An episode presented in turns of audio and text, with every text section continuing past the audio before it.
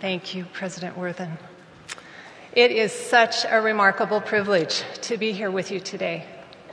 The years I spent on this campus afforded me a delightful assortment of memories, but never in a thousand years would I have imagined that I would be standing here addressing you today, my dear brothers and sisters. I honor and thank my Heavenly Father for this opportunity. I had the sweetest and most distinct impression last week that my great great great grandfather and my great great great grandmother had something to do with my speaking here today. His name is Brigham Young, and his first wife's name is Miriam Works Young. It's good to have support from both sides of the veil. Being a student at Brigham Young University was a life changing experience for me. Coming from a small town in Oregon, I felt the world open up to me right here in Provo, Utah. The Spirit was alive in every classroom, in each activity, and in the incredible roommates, friends, and teachers I loved and learned from. It has been priceless over the years to watch our children have their own life changing experiences at this wonderful university. A couple weeks ago, I asked our granddaughter, Gigi. Three, she's three years old. She said, I said, um, Gigi, will you go to college? She said, yes. I asked if she would go to BYU. She again said, yes. Then she turned to her daddy and asked, Daddy, will you come with me? One of the sweet highlights of my BYU experience was meeting my precious husband, Rob. Little did we know during our growing up years that we lived just a little over an hour from each other, but we've all heard of BYU's reputation for bringing people together, and that reputation became our reality. Rob was called as my family home evening father, and the ward rules prevented us from dating that year. But as soon as he was released, we made up for lost time. We just celebrated our 44th anniversary. This dear man has put toothpaste on my toothbrush nearly every night of those 44 years. I know he's been tempted a time or two to surprise me with something else on my toothbrush, but he never has. Although life's not over yet, is it? My dear brothers and sisters, I welcome you to Education Week. Oh, how wonderful it is to learn. We've gathered here to be taught and inspired and challenged I pray that the Holy Ghost will be with each of us as we learn, apply, and change. Dear friends, I believe that the gospel of Jesus Christ is our Heavenly Father's practical guide for happy living. President Brigham Young explained the practicality of the gospel in these words The principles of eternity and eternal exaltation are of no use to us unless they are brought down to our capacities so that we practice them in our lives. End quote. The Lord likewise tells us, I give unto you directions how you may act before me, that it may turn to you for your salvation. Some of those directions that the Lord promises us are found in our conference theme, Doctrine and Covenants, section 6, verse 36. Look unto me in every thought. Doubt not, fear not. I love this verse. It is simple and straightforward, but the challenge to look unto him in every thought is also magnificently empowering. Let's now examine a peculiar word taught to us by the great prophet Lehi that can help us in our efforts to look unto the Lord. This word has taken on great meaning to me over the years. In the second chapter of 2nd Nephi, Lehi gives direction to his son, Jacob. Lehi says, I speak unto you these things for your profit and learning. For there is a God, and he hath created all things, both the heavens and the earth, and all things that in them are, both things to act and things to be acted upon. and to bring about his eternal purposes in the end of man, after he had created our first parents and the beasts of the field and the fowls of the air, and in fine, all things which are created, it must needs be that there was an opposition, even the forbidden fruit in opposition to the tree of life, the one being sweet and the other bitter. Wherefore, the Lord God gave unto man that he should act for himself. Wherefore, man could not act for himself, save it should be that he was enticed by the one or the other. Man and woman are God's creations, and we were given the power and agency to act. But there would be no acting without first being enticed. That peculiar word I'd like to focus on is entice. Its definition is to attract or to tempt. We are confronted each day with choices that require us to choose between the one or the other, meaning between light and dark, between pleasure and pain, between good and bad. The world is filled with enticements for the very purpose of encouraging us to act on our God given agency. An enticement can come in the form of temptation, which can lead us to doubt, fear, anger, and ultimately loss of the spirit. Or an enticement can come through happiness and blessings as encouragement to do good, which can lead us to understanding, confidence, fulfillment, and the fruit of the Spirit, which includes love, joy, and peace. One of the great ironies in life is this the one precious thing that Heavenly Father will never take from us is our agency, the very thing that we give away so freely to others. Letting others influence our decisions through their behavior can weaken our ability to use our agency correctly. In fact, it can happen so frequently that we are not even aware what we are forfeiting. The Holy Ghost is our best protection. Elder Robert D. Hales explained if we ignore promptings, the light of the Spirit will fade. Our agency will be limited or lost, and we will lose the confidence and ability to act. End quote.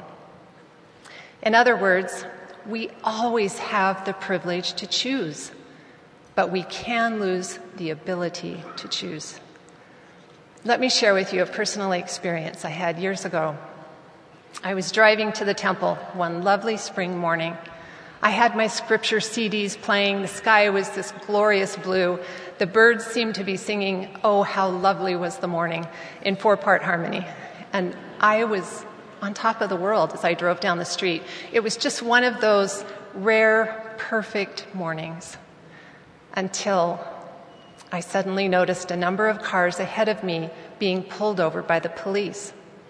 Before I knew what was happening, I saw flashing red and blue lights in my rearview mirror.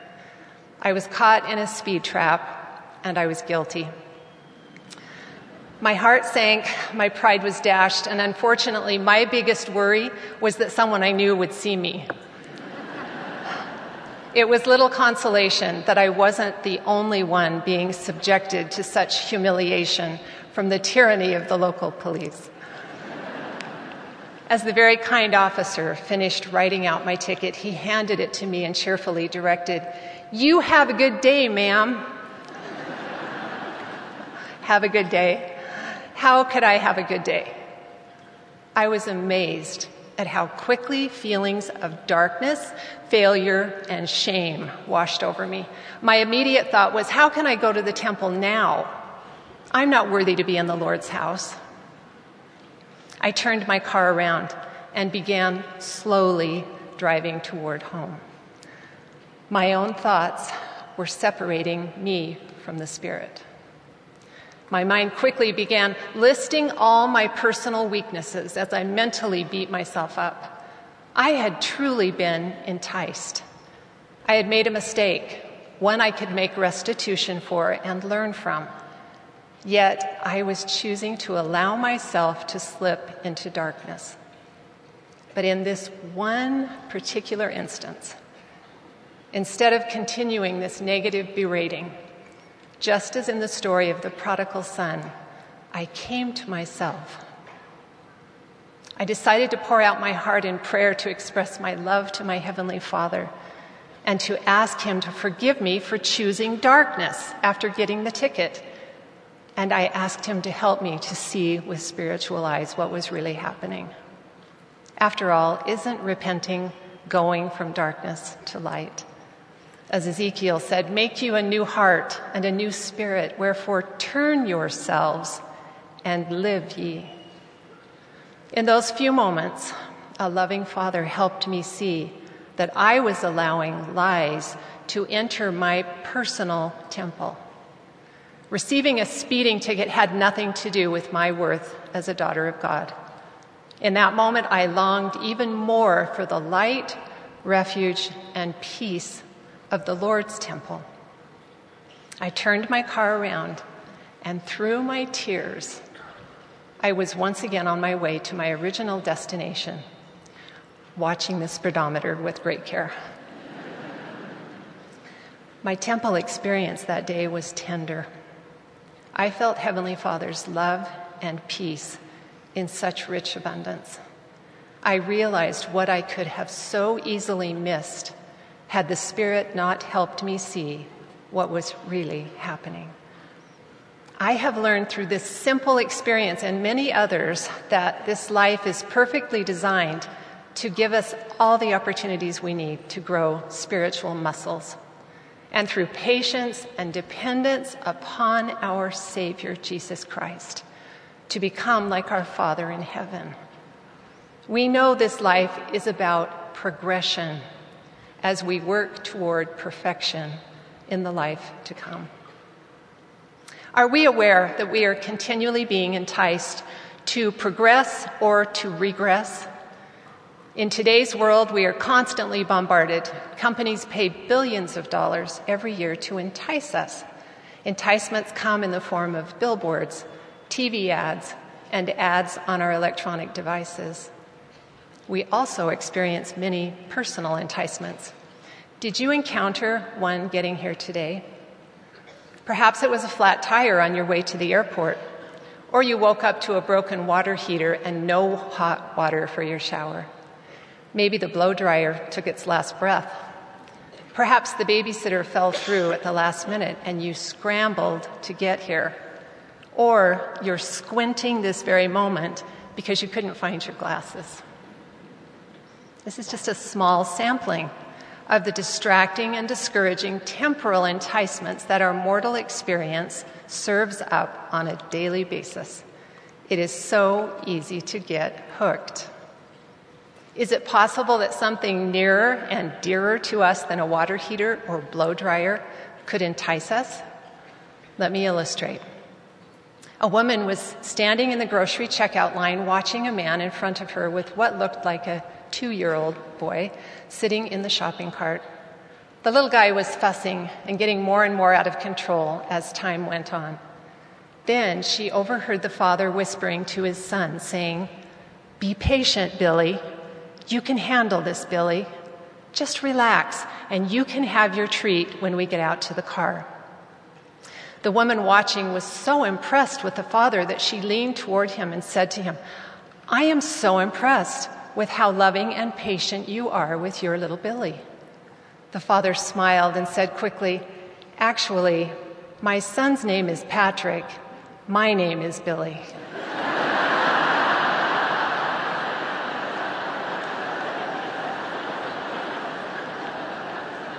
Even our children, a spouse, or a parent can be enticements.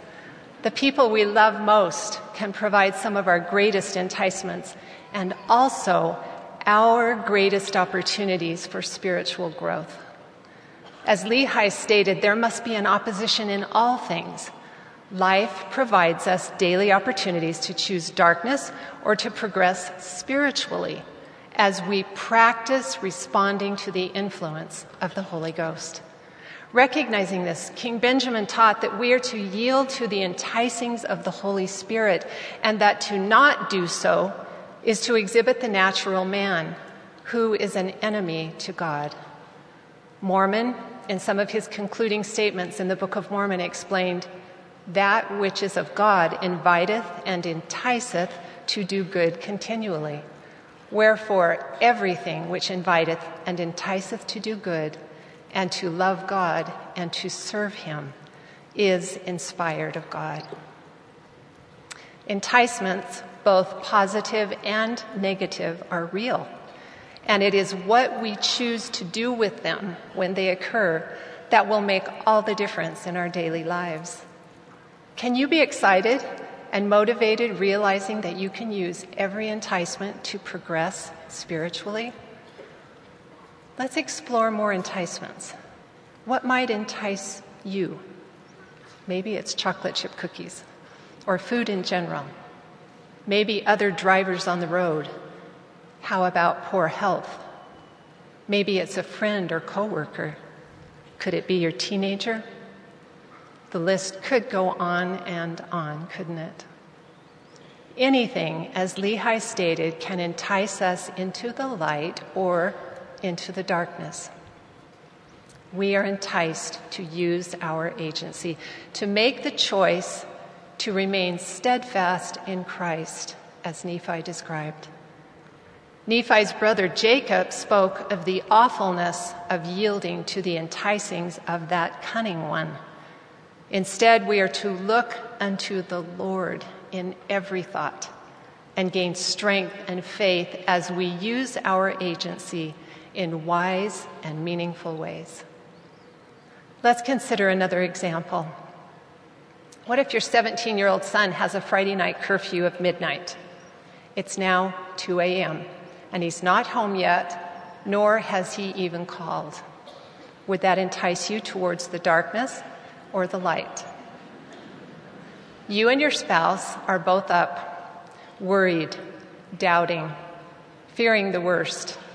You say to yourselves, when he walks through that door, as time goes by, you feel the spirit being pushed away as angry or fearful thoughts envelop your mind. You are moving into darkness. Finally, you hear his car pull up in the driveway. You are both poised to pounce. The door opens and he walks in. Now what?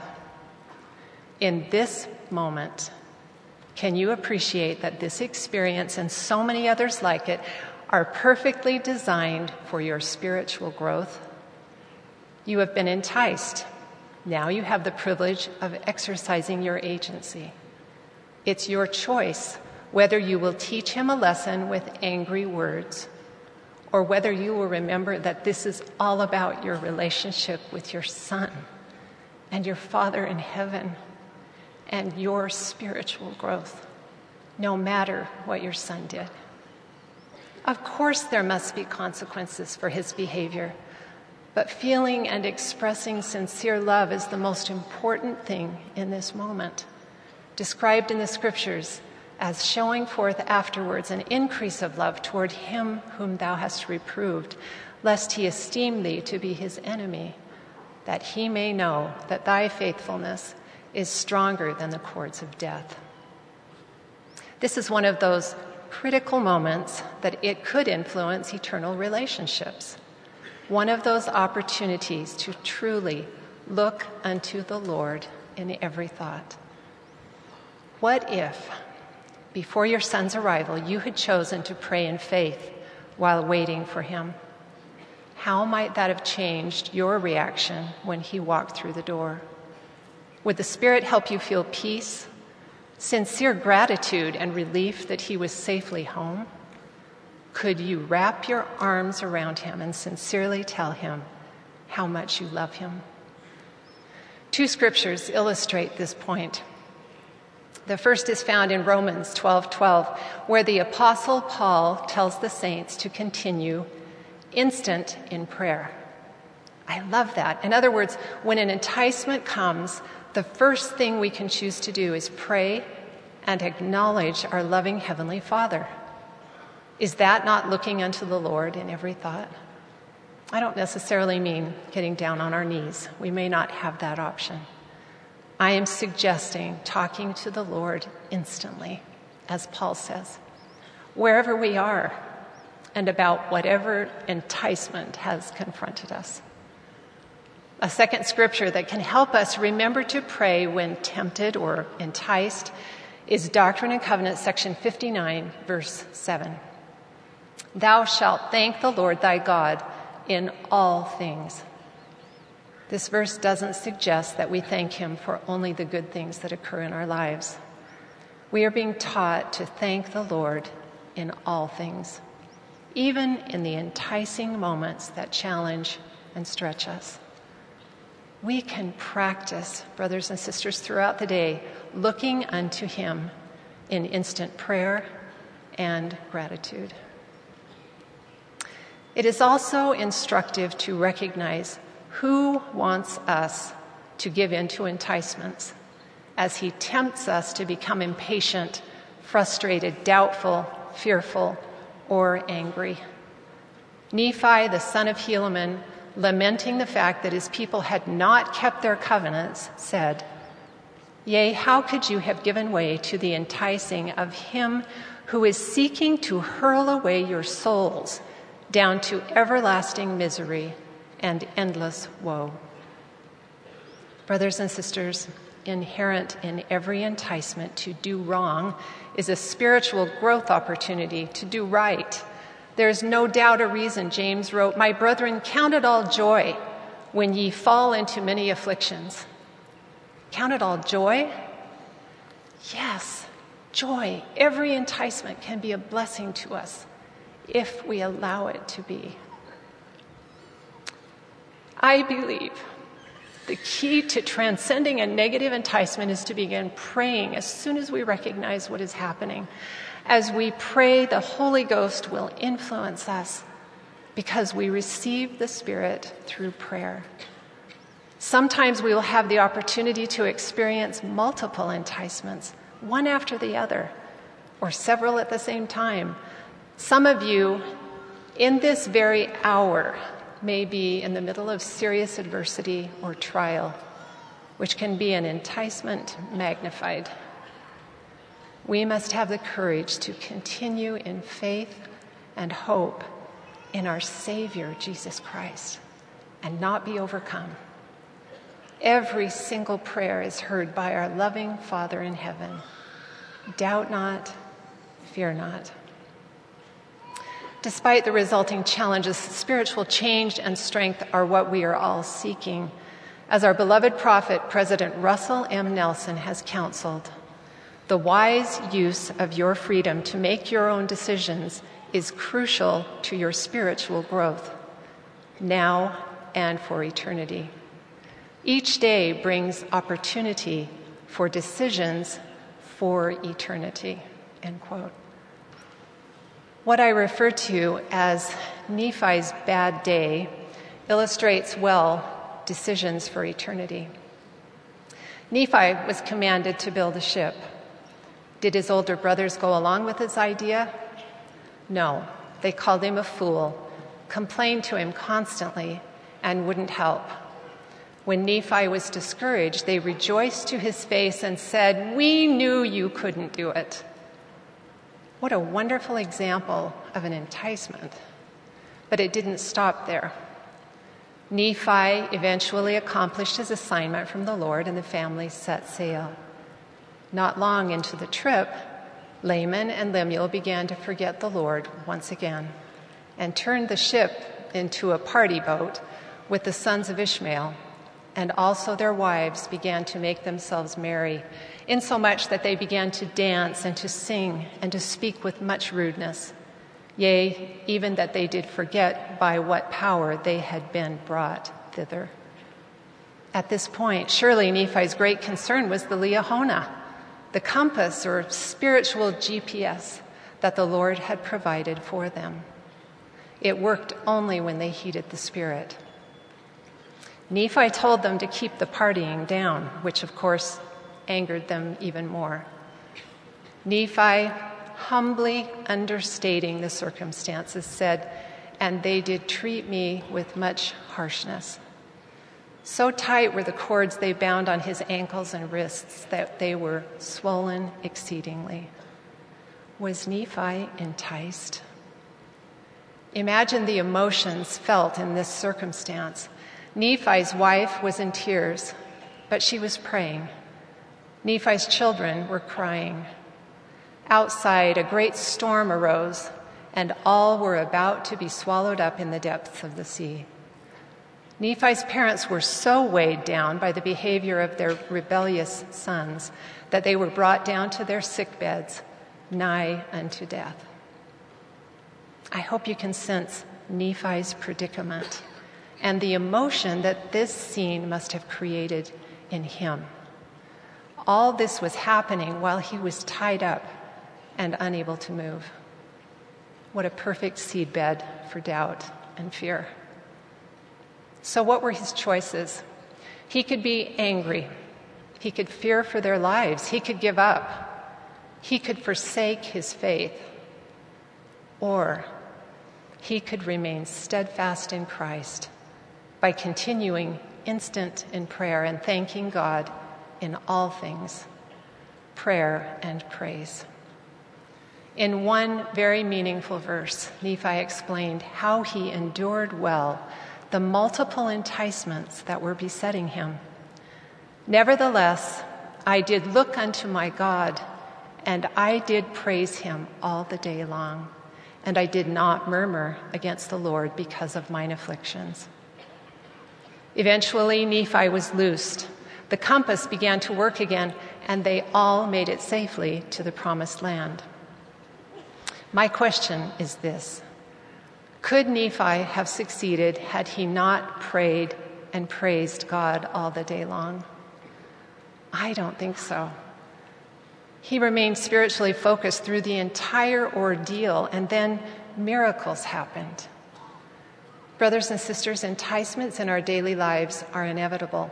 How we view them makes all the difference. Many years later, Nephi's brother Jacob counseled us to contemplate these truths when he said, Therefore, cheer up your hearts and remember that ye are free to act for yourselves, to choose. When enticements come, and they will, Jacob is effectively saying, Be happy. You have agency, and you can choose your reaction to everything coming your way. Whether it's the bad driver in front of you, the teenager coming home after curfew, the police officer giving you a ticket, the bills piling up and coming overdue, the pneumonia that just won't go away, the rebellious big brothers who treat you terribly, the spouse who won't understand your situation, the washing machine that just quit working, or your daughter who just flunked her history test because she seldom attended class. They are all there for our spiritual growth if we can see them for what they really are and then be grateful. Obviously, we cannot completely control the events that come at us daily, but we can indeed control the worthwhileness of these events. We worship an omniscient God and know that all things wherewith you have been afflicted shall work together for your good and to my name's glory, saith the Lord. Let's examine for a moment an experience from the life of Paul. He and his companion Silas, while preaching the gospel to the people of Macedonia, were beaten with stripes and thrust into jail. The jailer put them in the inner prison and bound their feet in stocks. I'm sure that you would agree that Paul and Silas encountered a challenging enticement. They were faced with a choice. Would they take the natural man route and complain to the Lord and wonder why they weren't warned of this danger? After all, weren't they doing His work? Would they ask why the Lord allowed this to happen? No, instead, the scriptures tell us at midnight, Paul and Silas prayed and sang praises unto God. First, they prayed which brought the Spirit, and then they sang praises, denoting that they were in a state of gratitude. This scriptural illustration begs the question Do you think that Paul and Silas felt like praying and singing when they were thrust into the inner prison? Perhaps not. But they transcended the adversity in which they found themselves and remained faithful to the Lord. And what was the outcome of their faithfulness? We've all seen that beautiful picture. The next verse tells us, and suddenly there was a great earthquake, so that the foundations of the prison were shaken. And immediately all the doors were opened, and everyone's bands were loosed. Remember the words of the Lord to the prophet Joseph Smith after Joseph arrived in Jackson County, Missouri. Ye cannot behold with your natural eyes for the present time the design of your God concerning those things which shall come hereafter, and the glory which shall follow after much tribulation. For after much tribulation come the blessings. End quote. Enticements, tribulations, and tests, when endured well, are followed by blessings. As we see negative or evil enticements with our spiritual eyes, we can receive the power to overcome them. That is one of the blessings. The challenge and opportunity of our lives, then, is to be steadfast in Christ by practicing rising above enticements and adversities. This leads us to President David O. McKay's profound definition Spirituality, our true aim, is the consciousness of victory over self. Spirituality impels one to conquer difficulties and acquire more and more strength. End quote. As I have reflected on my, my simple little experience of the ticket on the way to the temple, I recognize I had two choices. I could keep up my shield of faith, chalk it up to experience, learn from it, and continue on my way to the temple. Or I could let the police officer and the ticket ruin the rest of my day. In choosing the latter, I would have said, in effect, to the officer, Here, sir, here's my agency. I give it to you freely. Now you control me and all my emotions. I now choose to have a lousy day. I earlier referred to Nephi's life and how his brothers treated him. Let's add his commentary given years later when perhaps he looked back on those events. Let's read his reactions to the adversities, temptations, and enticements in his life that did so easily beset him. Why should my heart weep and my soul linger in the valley of sorrow? and my flesh waste away, and my strength slacken because of mine afflictions. Yea, why should I give way to temptations, that the evil one have place in my heart to destroy my peace and afflict my soul? Why am I angry because of mine enemy? Could it be that Nephi's peace was occasionally destroyed by the behavior of his brothers? Did he ever view his brothers as his enemies? Nephi continues as if a major epiphany has occurred, and he seems almost to shout, Awake, my soul. No longer droop in sin. Rejoice, O oh my heart, and give place no more the, for the enemy of my soul. Do not anger again because of mine enemies. Do not slacken my strength because of mine afflictions. By following the promptings of the Spirit and looking to the Lord, Nephi overcame and grew in spirit and in power. He experienced tests and trials as well as the blessings that followed. His enticements helped him deepen his ability to remain spiritually focused. Maybe a modern example makes Nephi's actions even more real to us. Many years ago, our daughter spent the night at a friend's house. She drove her car there and parked it in front of the house. Other cars were parked there as well. The next morning, she got up, ate breakfast, and went out to her car. but it was gone. Her friend had forgotten to tell her that no one was supposed to park on the street after dark. Her car had been towed away. The puzzling thing was that hers was the only car that had been towed. Our daughter called home. My husband went to pick her up, and he got the number of the towing company and called them. He was informed that he would have to pay $85 in cash to get her car back and was given the address. Come any time after four, the man said. My husband asked him why all the other cars weren't towed away. The man promptly hung up on him. We felt we had been wronged and certainly treated unfairly. We were upset, yes, even greatly enticed. We had to wait nearly four hours to retrieve the car. During that time, my husband was preparing a lesson for priesthood meeting. Listen to the interesting excerpt he studied from the President John Taylor Manual as he was preparing that day. If men by taking a wrong course, act imprudently, and seek to injure us? Shall we seek to injure them? No, we will try to do them all the good we can. But that is not natural. But then we ought to be changed from nature unto grace.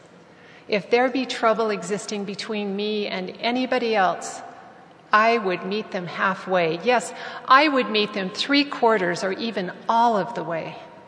I would feel like yielding. I would say, I do not want to quarrel. I want to be a saint.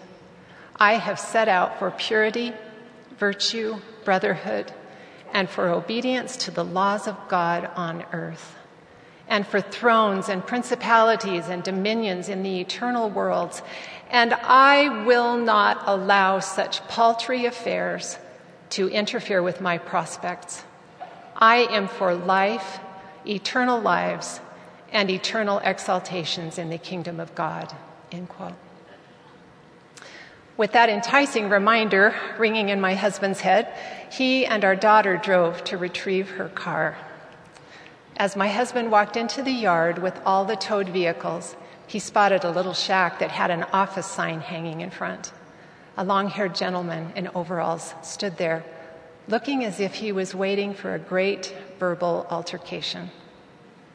Our daughter stayed behind, not wanting to witness the probable confrontation. My super enticed husband walked up to the man and said, Well, I imagine you get pretty tired of people coming in here and yelling at you just for doing your job, don't you? The man's heart seemed to melt. A big smile appeared on his face and a friendly conversation followed. My husband made a new friend and retained control of his agency at the same time. Does that help to put it into perspective? We can't allow the enticements of life to interfere with our prospects for eternal life. We must learn to rise above them, turning to the Lord and looking unto Him in every thought. Isn't that one step toward spiritual refinement? The prophet Joseph Smith taught us magnificently throughout his life of that gradual spiritual refinement. The Lord told him he would triumph not if he endured, but he would also need to endure it well. Toward the end of the prophet's life, he said, As for the perils which I am called to pass through, they seem but a small thing to me. But nevertheless, deep water is what I am wont to swim in. It has all become a second nature to me. And I feel like Paul to glory in tribulation. End quote. None of us will go through what the prophet Joseph Smith went through in his life, but we do encounter enticements every single day, don't we? It is what we do with those enticements that prepares us for the adversities that come in our lives. Enticements are the practice round for when the great adversities come. I am grateful for the perfect examples from our Savior's life. With the Son of God standing before him, Pilate asked Jesus, Whence art thou? Jesus remained silent. Then saith Pilate unto him, Speakest thou not unto me? Knowest thou not that I have power to crucify thee and have power to release thee? Jesus answered, There couldst, thou couldst have no power at all against me, except it were given thee from above. Jesus calmly reminded Pilate, who was really in control of the situation. He looked to his Father in every thought. He didn't doubt, he didn't fear. The scriptures attest to the fact that the Savior suffered temptations but gave no heed unto them. No human being could ever have endured what he suffered. He was and is the master at transcending enticements and always retaining complete control of his agency. As Elder David A. Bednar taught, as we come unto and follow the Savior, we increasingly and incrementally are enabled to become more like him. We are empowered by the Spirit with disciplined self restraint and a settled and calm demeanor. Thus, meek is what we become as disciples of the Master. End quote. Brothers and sisters, each enticement has potential value for us, just as Elder Neal A. Maxwell reminded us.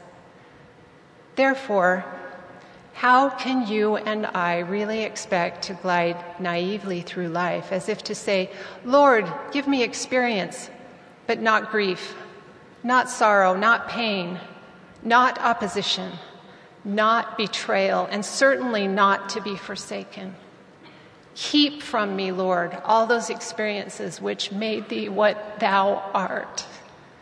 Then let me come and dwell with thee and fully share thy joy. End quote. We can rejoice with each adversity, even the smallest one, because we can use it to help us remain spiritually focused upon the glory that is yet to come.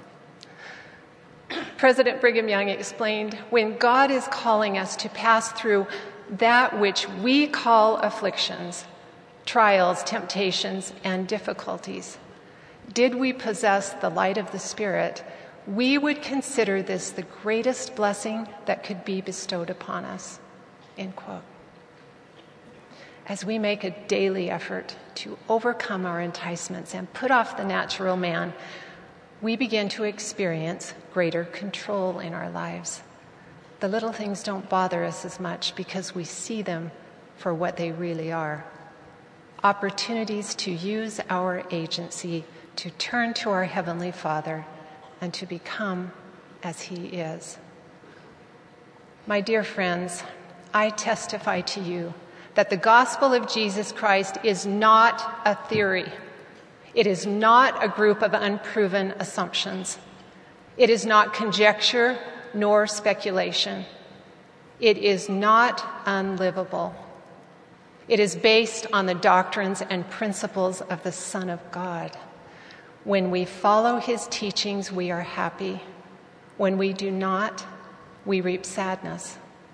As Jesus explained, if ye know these things, happy are ye if ye do them.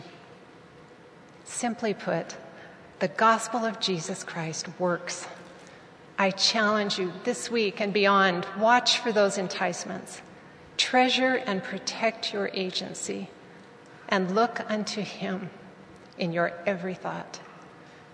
Brothers and sisters, let us heed current prophetic counsel. As President Nelson urged, our focus must be riveted on the Savior and His gospel. It is mentally rigorous to strive to look unto Him in every thought. But when we do, our doubts and fears flee. End quote.